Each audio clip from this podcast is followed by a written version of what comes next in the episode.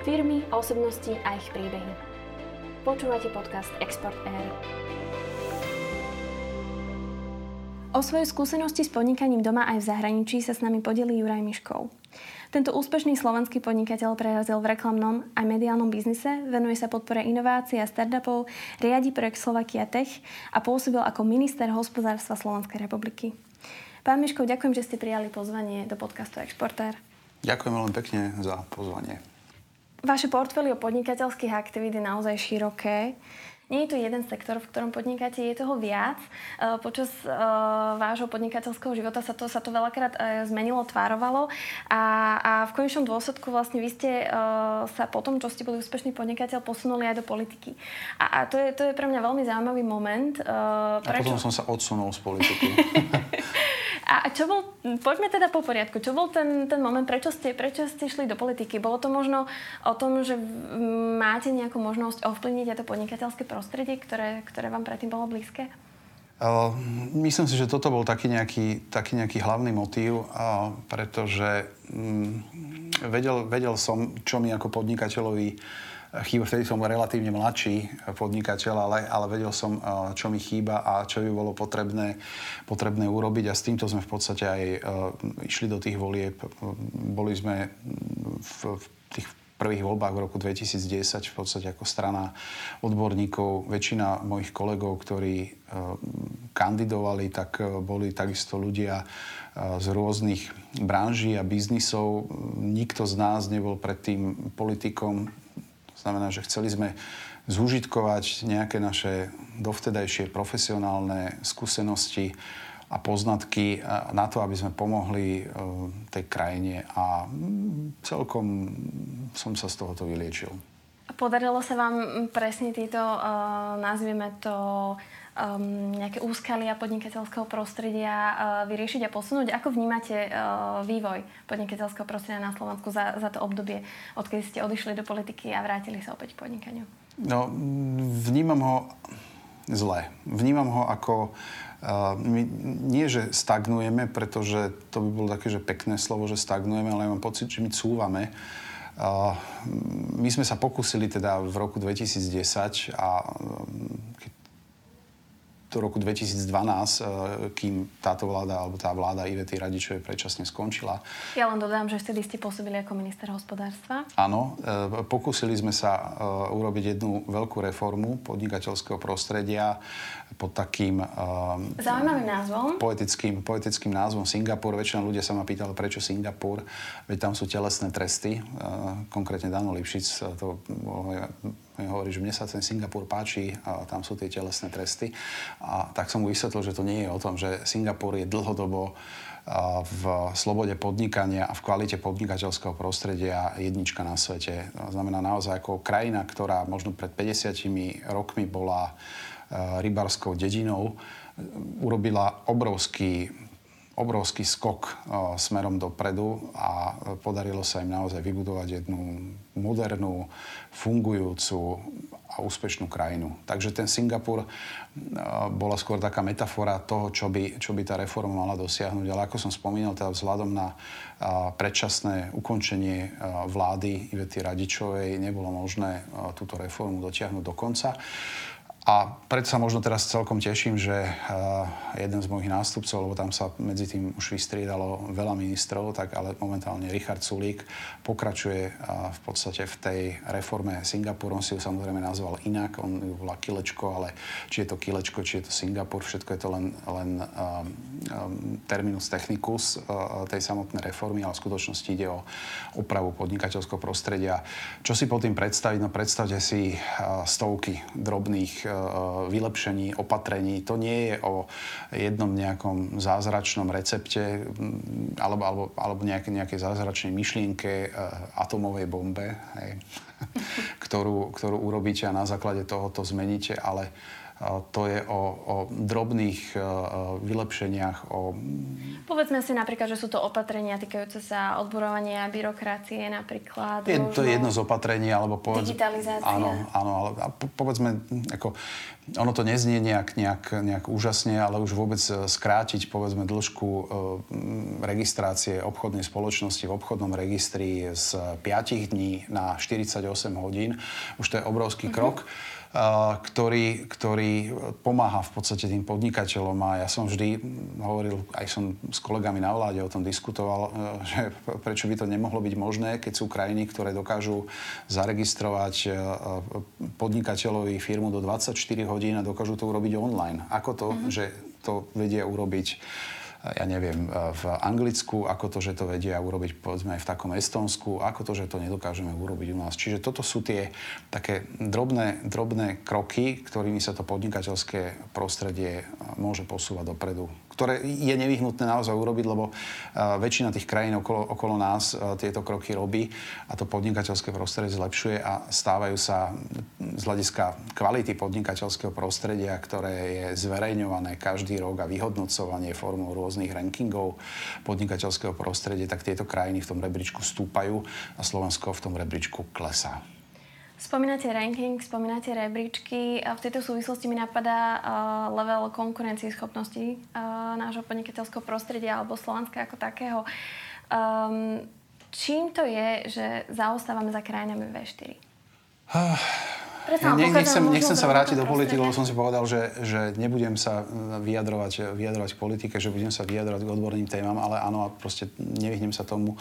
Je uh, to vďaka politike. To znamená, že sú vlády, ktoré sú možno viac otvorené napredovaniu a sú vlády, ktoré uh, sú vlády, ktoré, ktoré alebo kvôli ktorým v podstate tá krajina stagnuje. A toto sa nám dialo naozaj posledných 10 rokov, alebo teda konkrétne 8 rokov, aby som bol, uh, krajina stagnovala bola e, vláda, ktorá prišla po nás, e, ktorá získala e, obrovský mandát, bola to v podstate jednofarebná vláda.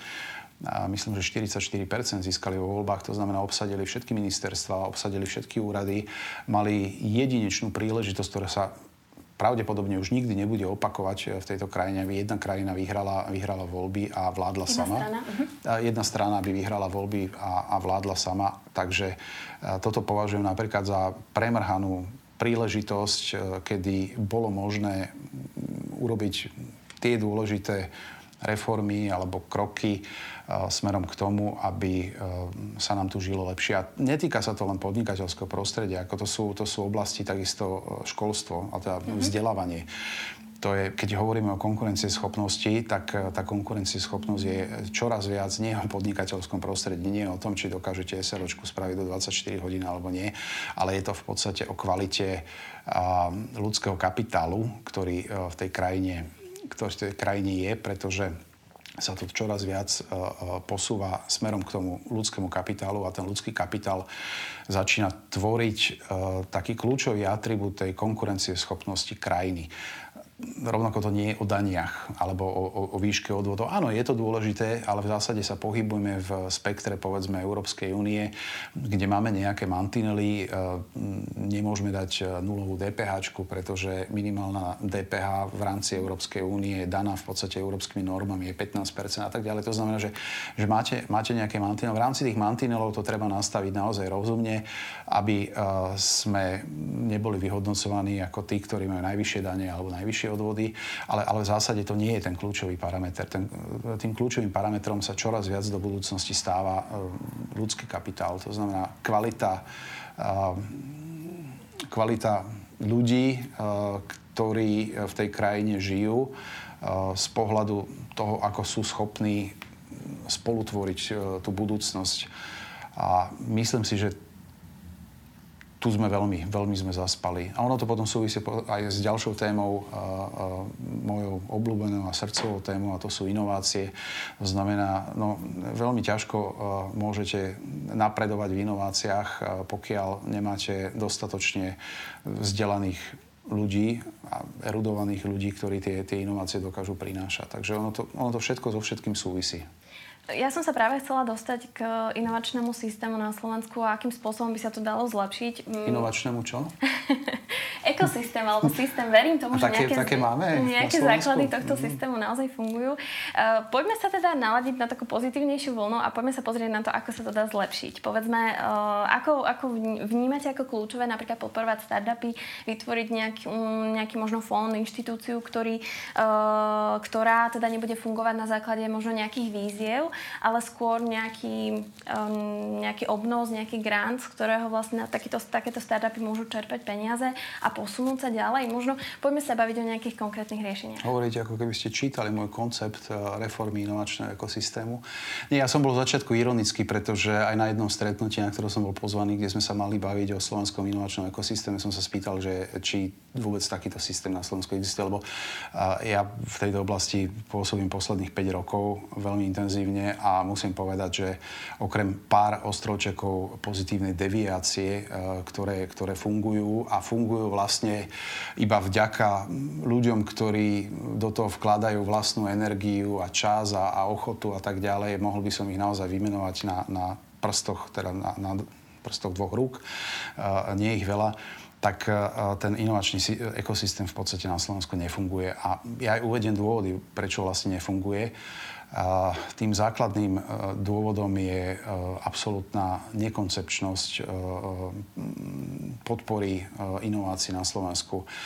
Dnes máme štyri rezorty, teda keď rezort hovorím, myslím tým ministerstva, ktoré majú uh, rozdelené alebo nejakým spôsobom uh, spolutvoria tú, tú uh, inovačnú politiku. Je to rezort ministerstva hospodárstva, je to rezort ministerstva škol, školstva, vedy, výskumu a športu, je to nové ministerstvo regionálneho rozvoja, investícií, míry, míry ministerstvo, potom takisto ministerstvo zahraničných vecí má časť obchodnú diplomáciu a súčasťou toho sú v podstate inovačné politiky. A potom je tu ministerstvo financí, ktoré pochopiteľne takisto má pod sebou organizácie, ktoré nejakým spôsobom sú súčasťou toho inovačného ekosystému, čiže nie 4, ale možno až, až 5 rezortov.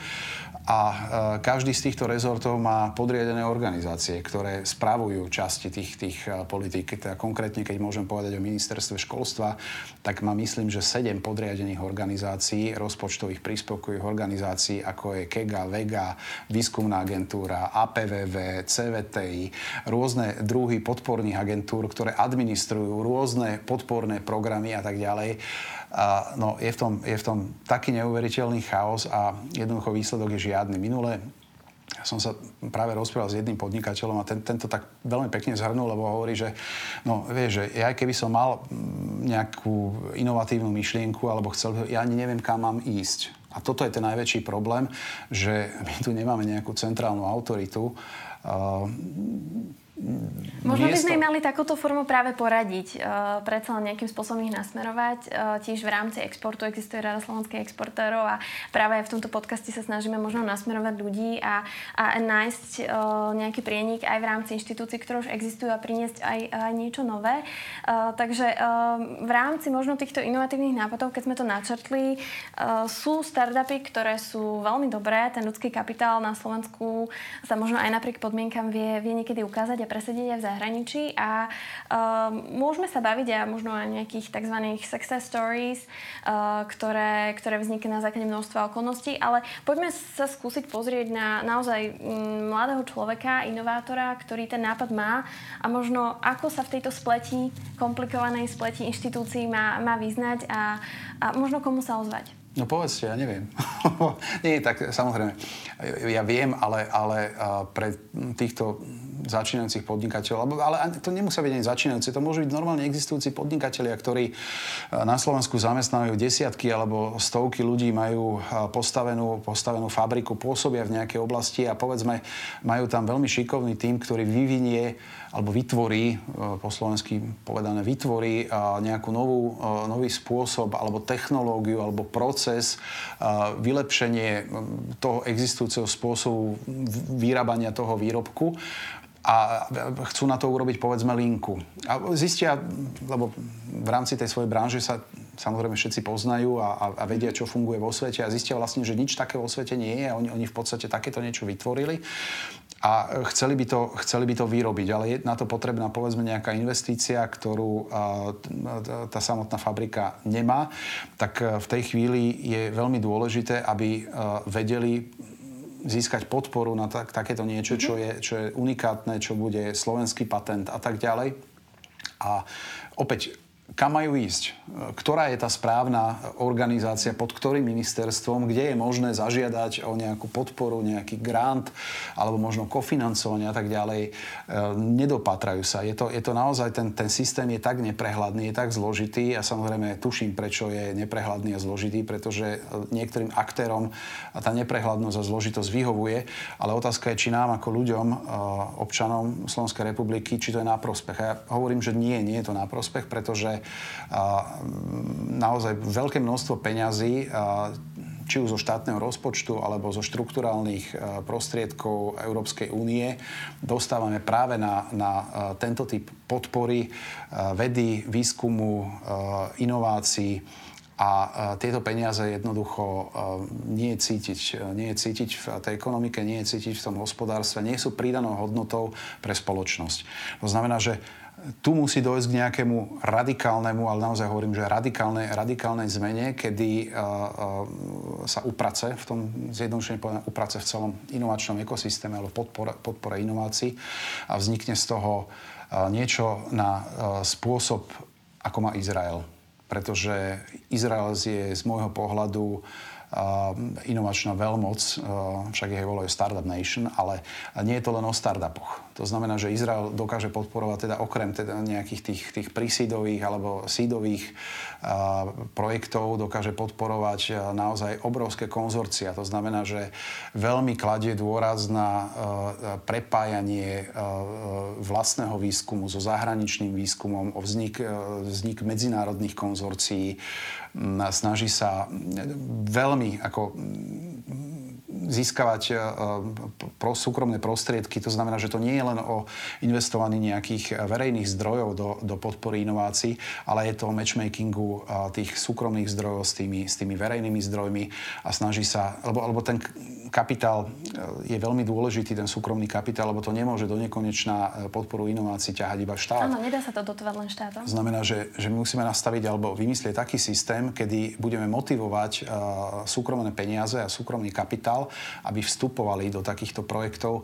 Na univerzitách našich máme veľmi, veľmi šikovné týmy, či je to Slovenská technická univerzita alebo Technická univerzita Košice, kde vznikajú veľmi zaujímavé projekty. Nikto o nich napríklad nevie.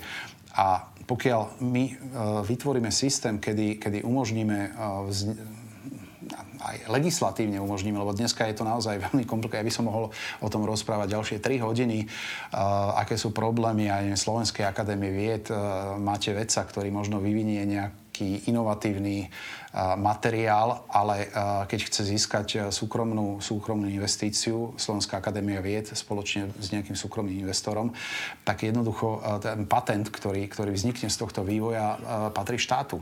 To znamená, nájdete mi súkromného investora, ktorý dá súkromné peniaze do spoločného podniku, kedy patentové právo nebude mať nebude mať nárok na, ani na čas patentového mm-hmm. práva. To znamená, takto je dneska legislatíva postavená. To znamená, že uh, je veľmi ťažké aj pre tieto výskumné inštitúcie, uh, ktoré fungujú v, v systéme, ktorý ešte stále trvá, získať tie súkromné peniaze.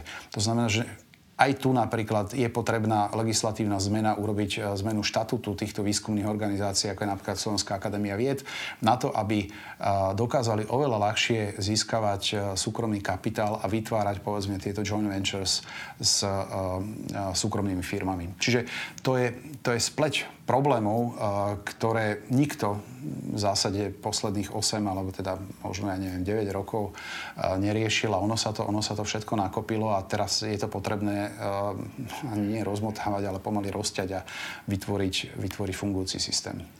Vám sa však do istej miery podarilo vytvoriť veľmi unikátny projekt, ktorý to, dovolím si tvrdiť, rieši.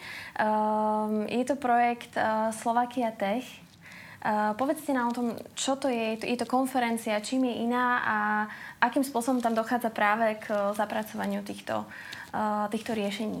Hej.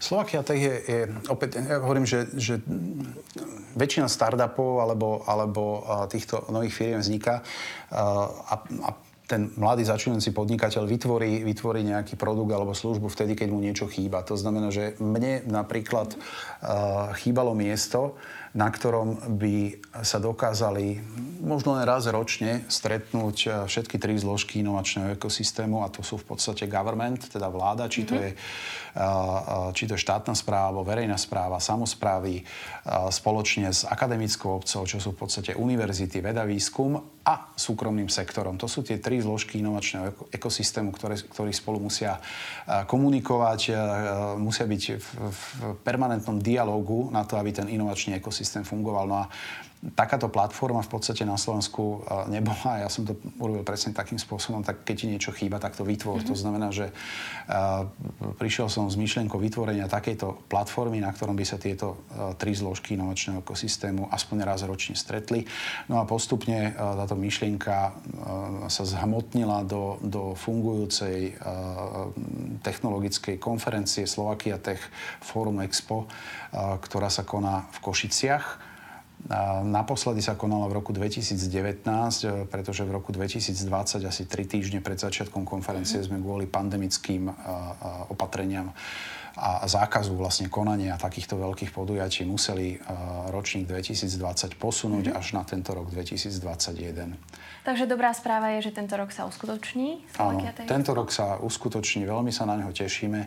Dokonca sme práve kvôli uh, možným pandemickým opatreniam, ktoré opäť na jeseň môžu prísť, a nikto vlastne mhm. nevie, mm-hmm. jak sa bude tá, tá situácia vyvíjať, tak sme posunuli ten termín už na polovicu septembra, čiže tento rok uh, by mal byť Slovakia tak 14. 15. septembra v Košiciach a veľmi sa, veľmi sa na to tešíme a naozaj myslím, že nie sme jediní, ktorí sa po tom uh, dlhom lockdowne a, a zavretí v, v tom online priestore tešia na to, že sa opäť budú môcť uh, vyzaví uh, naozaj stretnúť. Hovorili sme o mladých inovátoroch, o akademickej obci, tiež o vláde a možno sme nevyzdvihli jeden dôležitý element práve aj tejto konferencie a to sú zahraniční speakery, zahraniční investori, ktorí sa podobných podujatí ako tohto zúčastňujú. Uh, poďme sa pozrieť na to, uh, aké je nastavenie, aká je možná atraktivita slovenského trhu vo vzťahu k zahraničným investorom a ako práve takéto podujatia pomáhajú uh, slovenskému exportu v konečnom dôsledku. Tak e, my sme mali pripravené minulý rok, ale teda bude to, bude to tento rok. Aj e, prvýkrát by sa mal uh, konať taký okrúhly stôl exportérov práve, práve na konferencii, aby vlastne ponúkli týmto, týmto mladým startupom a, a inovatívnym firmám nástroje, existujúce nástroje a možnosti, ako v podstate sa do toho zahraničia dostať, ako sa na tie zahraničné trhy presadiť. A tu som naozaj veľmi rád, že, že exportéri podali pomocnú ruku a majú záujem v podstate podporiť, podporiť týchto mladých inovatívnych podnikateľov a ukázať im možnosti, ktoré existujú. Takže z toho sa naozaj veľmi teším. Bude to, bude to prvá lastovička tento rok. Aké sú teda možnosti presadenia sa na zahraničnom trhu? Poďme opäť konkrétne. Je to samozrejme forma nejakého expa, nejakého trhu, čo už vlastne sa udeje aj tu za účasti zahraničných investorov, čiže nejakým spôsobom prinášate to zahraničie bližšie. Um, ako inak môžeme vstúpiť na zahraničné trhy a možno sa opäť dostávame do pozície uh, rady alebo nejakého posunutia know-how, ale možno čo funguje pre vás? Tak v zásade ono tým, že sme prešli do tej digitálnej doby a do, do doby online priestoru, tak v podstate celý svet sa stal jedným obrovským globálnym trhom. Dneska tie, tie bariéry, ako minimálne v Európskej únii, nie sú žiadne. Na tom je v podstate jeden z pilierov Európskej únie. To znamená, že, že z hľadiska exportovania do, do krajín Európskej únie neexistuje žiadna, žiadna bariéra. Celé je to naozaj len o dopite z e, danej členskej krajiny. Situácia sa pochopiteľne mení pri exportovaní mimo hraníc európskej, uh, áno, jednotného trhu. Tam sa situácia mení a uh, tam často príde vhod, uh, alebo prídu vhod aj nástroje, ktoré povedzme Slovenská republika má a dokáže v tomto týmto exportérom pomôcť. Samozrejme, veľkí exportéry takúto pomoc nepotrebujú, pretože veľkí exportéry si dokážu mnohé z týchto vecí zariadiť sami, ale práve tí malí a strední podnikatelia ocenia naozaj e, exportné nástroje, ktoré, ktoré na Slovensku existujú. Pomoc napríklad Exim banky pri vstupe na e, trhy e, tzv. Tretieho, tretieho sveta uh-huh. formou nejakých uh, záručných nástrojov, uh, financovania a tak ďalej. To znamená, že existujú tieto nástroje a častokrát títo mladí alebo tá začínajúce podnikatelia o týchto, o týchto finančných nástrojoch ani nevedia. Takže toto všetko by sme chceli a, a ponúknuť a predstaviť aj na konferencii týmto podnikateľom.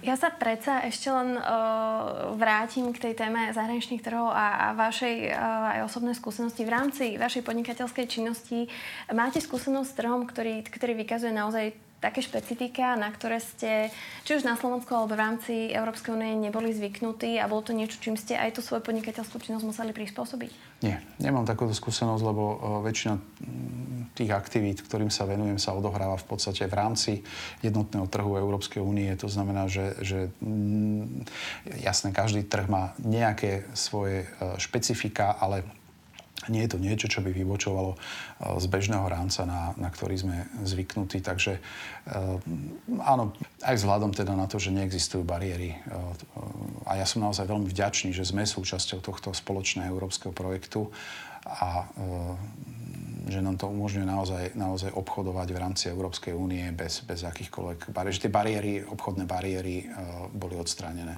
Toto je obrovská výhoda, ktorú si možno tí mladší ani tak neuvedomujú, ale ja patrím ku generácii, ktorá naozaj zažila hranice, mm-hmm. ktorá, ktorá e, zažila colné kontroly, e, vykazovanie e, rôznych formulárov a tak ďalej. A akýkoľvek v podstate obchod bol, bol týmto stiažený. Takisto som veľmi vďačný, že máme jednotnú menu, vďaka ktorej vieme fungovať. To znamená, takisto sme ochránení od akýchkoľvek nejakých kurzových strát, ktoré mm-hmm. sú pre, pre mnohých exportérov alebo môžu byť problémom. Áno, existujú samozrejme na to nástroje, ale, ale pri tých menších podnikateľoch sú tieto nástroje pri veľmi drahé na to, aby oni dokázali hedžovať kurzové straty. Zaisťovať. Zaisťovať kurzové straty. Takže toto sú, toto sú naozaj výhody. My sme si už na tie výhody zvykli, mm-hmm. ale, ale ja si teda pamätám naozaj, že, že pred tým, ako sme boli súčasťou tohto jednotného európskeho priestoru, to tak nebolo a bolo to, bolo to veľa ťažšie. V rámci vášho pôsobenia na ministerstve hospodárstva, alebo teda ako minister hospodárstva, ste mali možnosť stretávať množstvo zahraničných firiem a uh, je známe, že tam boli rôzne snahy o zabezpečenie rôz, príchodu zahraničných investorov na Slovensko. Uh, v čom um, tkvie atraktivita slovenského trhu pre zahraničných investorov? Ako by ste Slovensko predali uh, takémuto zahraničnému investorovi? Ja, robil som to celé dva roky, kým som sedel na tej ministerskej schodičke. Ja som mal v podstate dve uh, priority. Uh, prvou prioritou bolo podnikateľské prostredie, to znamená pripraviť také zmeny v podnikateľskom prostredí, ktoré nás nakopnú v rôznych podnikateľských rebríčkoch smerom, smerom nahor a začneme v podstate stúpať v tých rebríčkoch, čiže to bola prvá priorita. Druhá priorita, vzhľadom na to, že vtedy sme sa naozaj potýkali v roku 2010 s pomerne vysokou nezamestnanosťou, myslím, že to bolo 15 alebo 16 na nezamestnanosť, lebo to bolo po tej prvej veľkej, veľkej krízi tak e, tá priorita spočívala v podstate v príleve zahraničných, priamých zahraničných investícií, ktoré môžu naštartovať tvorbu nových pracovných miest. A to sa nám aj podarilo a ja tu teraz nemám tú štatistiku pred sebou, čiže nechcem strieľať, ale ak si dobre pamätám, tak počas dvoch rokov vzniklo 55 tisíc nových pracovných miest vďaka prílevu nových priamých zahraničných e, investícií.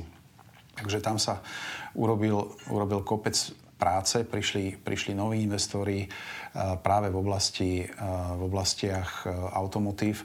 To znamená, že to boli častokrát my sme si urobili analýzu, my sme, my sme rozmýšľali nad tým, že čo je to low hanging fruit v tomto prípade a to, to boli naozaj ďalšie dodávateľ, ďalší dodávateľia automobilie, ktorí tu, ktorí tu pôsobia, ktorých sme sa snažili motivovať, aby prišli, prípadne tí, ktorí tu boli, aby rozšírili, rozšírili výrobu.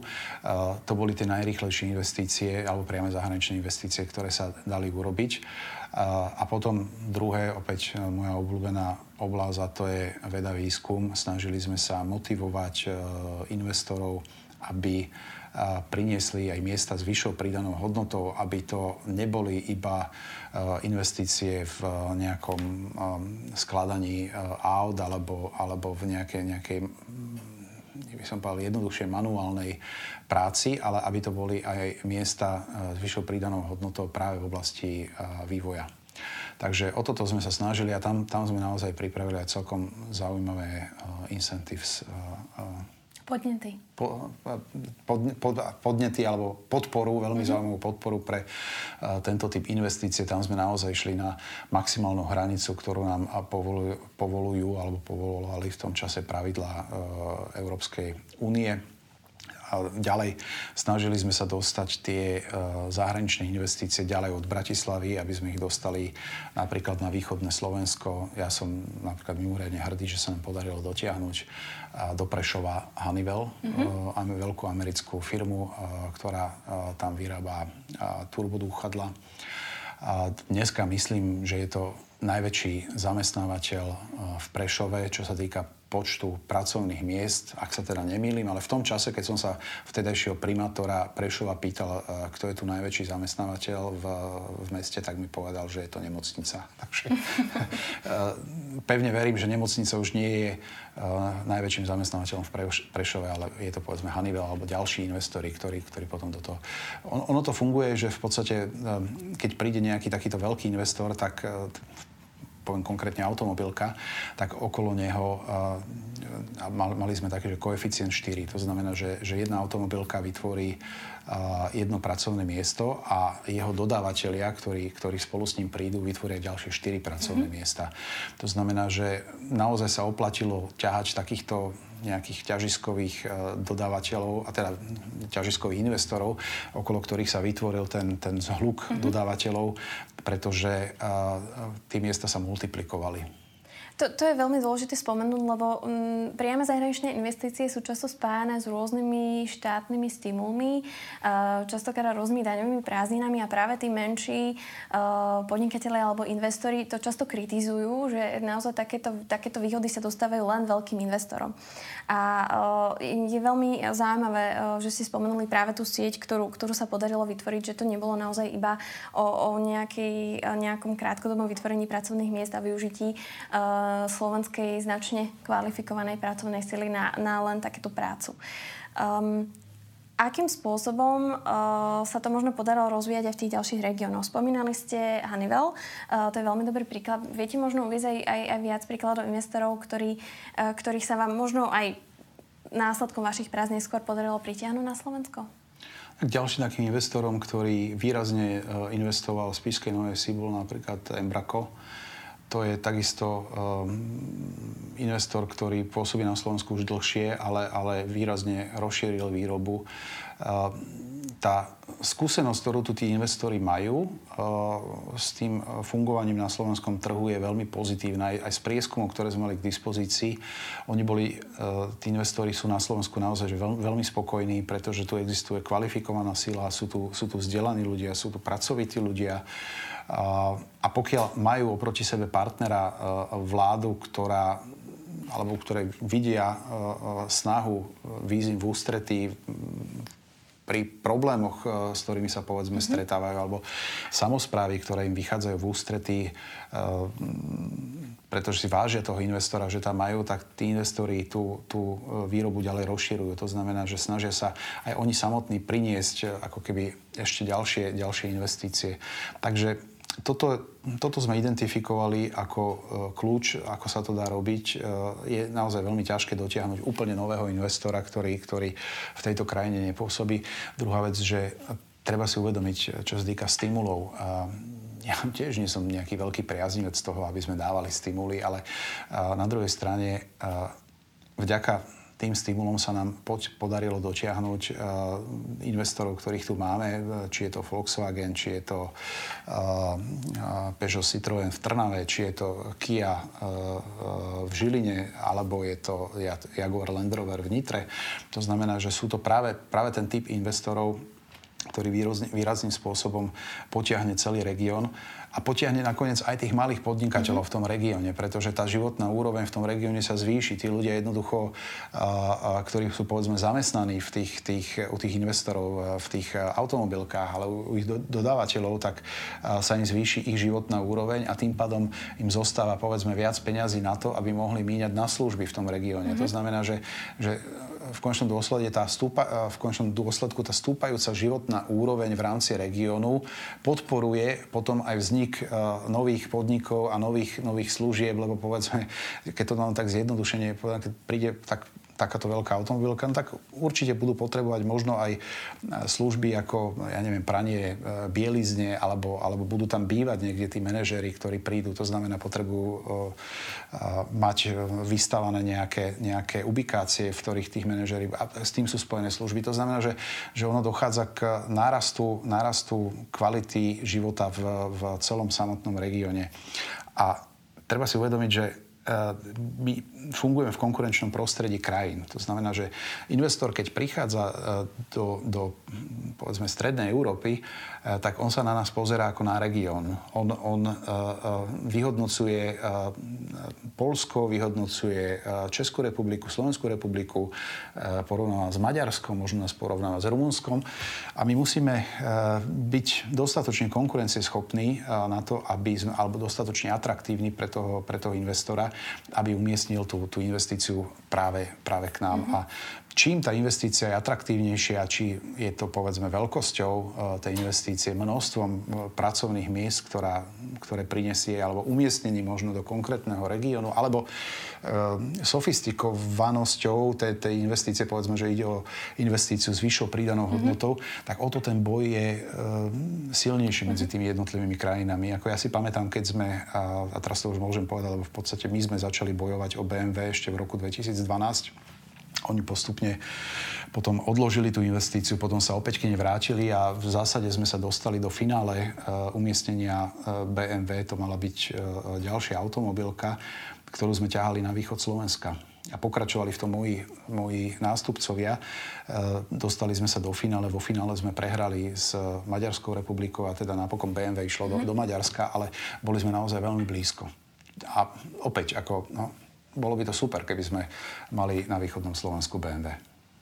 Určite áno.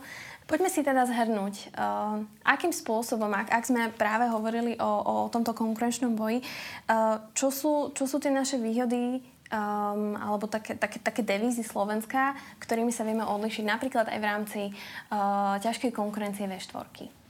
Aké ste použili vy?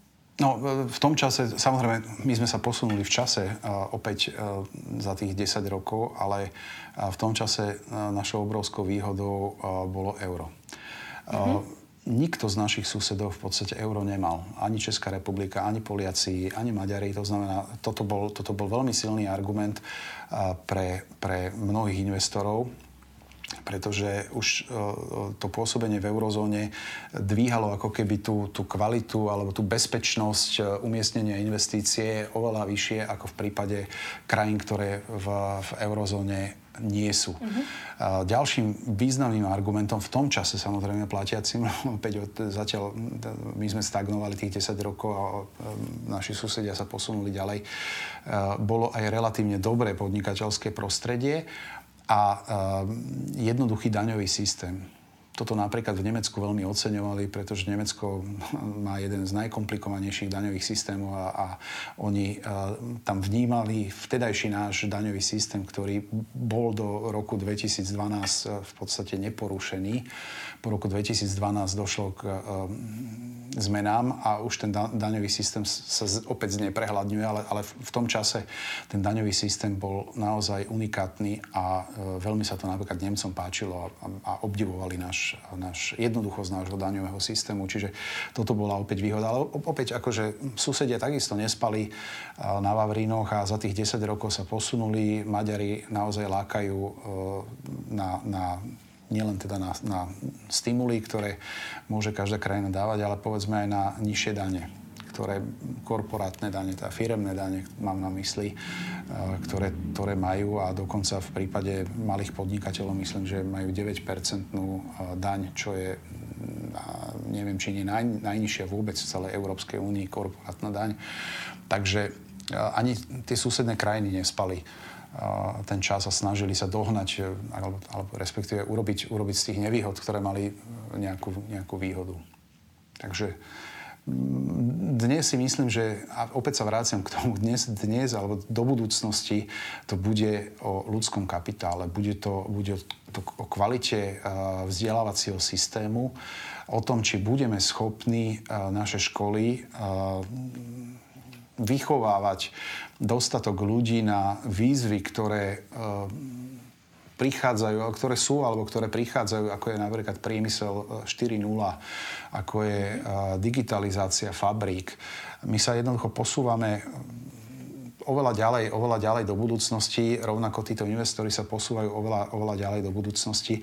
A ja mám veľkú obavu, pretože náš e, vzdelávací systém nie je nastavený na, na túto štvrtú priemyselnú revolúciu a v tomto napríklad vidím obrovskú výhodu, keď ste sa pýtali, čo my máme z tých investorov, ktorí tak konkrétne môžem povedať napríklad, oni nám pomáhajú vychovávať týchto ľudí. Vznikajú napríklad e, vynikajúce kooperácie medzi automobilkami a povedzme e, strednými e, politechnickými školami. Môžem povedať, bol som v jednej takej, duálna akadémia Volkswagenu. Fantastické. Fantastické a v zásade aj títo súkromní podnikatelia vďaka um, tým skúsenostiam, ktoré majú a, a že tie decka sa tam naozaj učia na reálnych prípadoch, uh, vznikajú úplne nové povolania, ktoré vola kedy neboli. Vola kedy bol automechanik, dneska to nie je automechanik, dneska je to mechatronik. To znamená, uh, že um, je to, mení sa to. Mení sa to a ja mám veľkú obavu, e, že, že pokiaľ my naozaj veľmi rýchlo niečo neurobíme v tej oblasti toho vzdelávania, tak e, budeme, ale postupne sa môžeme stať zaostalou krajinou. Ako nezbankrotujeme ani nič, ale, ale, ale jednoducho budeme pozerať na našich e, susedov a s obdivom a budeme si hovoriť, ako to oni dokázali. A, a ten kľúč naozaj spočíva v, v, v, tom, v tom vzdelávacom systéme a v inováciách. A napriek týmto výzvam uh, sme hovorili o množstve zaujímavých Slovákov, ktorí, ktorí naozaj reprezentujú Slovensko a dokážu ho reprezentovať aj, aj, aj v zahraničí. Uh, vy sa venujete inováciám, spomínali sme Slovakia Tech Expo a uh, a sam ste jednoducho involved práve v tejto téme, venujete sa tomu a podporujete práve takéto inovácie. Uh, nebudem sa pýtať priamo, ale vedeli by ste nám možno vymedziť, aká je tá oblasť, ktorá, tá oblasť inovácií, ktorá vás najviac zaujíma a ktoré vidíte na Slovensku pre celým potenciálu tých mladých podnikateľov? Je to možno otázka naozaj uh, týchto oblastí, ktoré ste spomínali pred chvíľou, alebo sú to možno otázky zelených technológií? No, je, opäť nezačnem priamo, začnem možno tak nepriamo. E, toto je napríklad takisto oblasť, e, ktorá e, na Slovensku, alebo vec, ktorá na Slovensku mimoriadne chýba. My nemáme žiadny strategický plán krajiny, a nie do roku 2050, ale ani do roku 2030. To znamená, že, že u nás, eh, aj keby povedzme sme chceli podporovať tie inovácie, tak čo budeme podporovať? Ktorý typ inovácií? V ktorej oblasti? Budeme podporovať všetko? No keď budeme podporovať všetko, tak v podstate nebudeme podporovať nič. To znamená, že uh, oni to volajú, všade vo svete sa to volá, že je to prioritizácia uh-huh. uh, uh, vedy, výskumu, inovácií, že sa vyberú isté oblasti. Máme uh, taký takú jednu os, e, ktorú sme v podstate museli urobiť e, vzhľadom na Európsku úniu. RIS-3 sa to volá, nechcem ísť do, do podrobností, ale uh, chýba nám nejaký strategický plán, kde by sme sa rozhodli, OK. A môže vychádzať z viacerých, z viacerých oblastí. To znamená, že sme krajina, ktorá povedzme má dlhodobo tradíciu v strojárskom priemysle. Sme krajina, ktorá má tradíciu v elektrotechnickom mm-hmm. priemysle. Sme krajina, ktorá má takisto vybudovanú energetiku.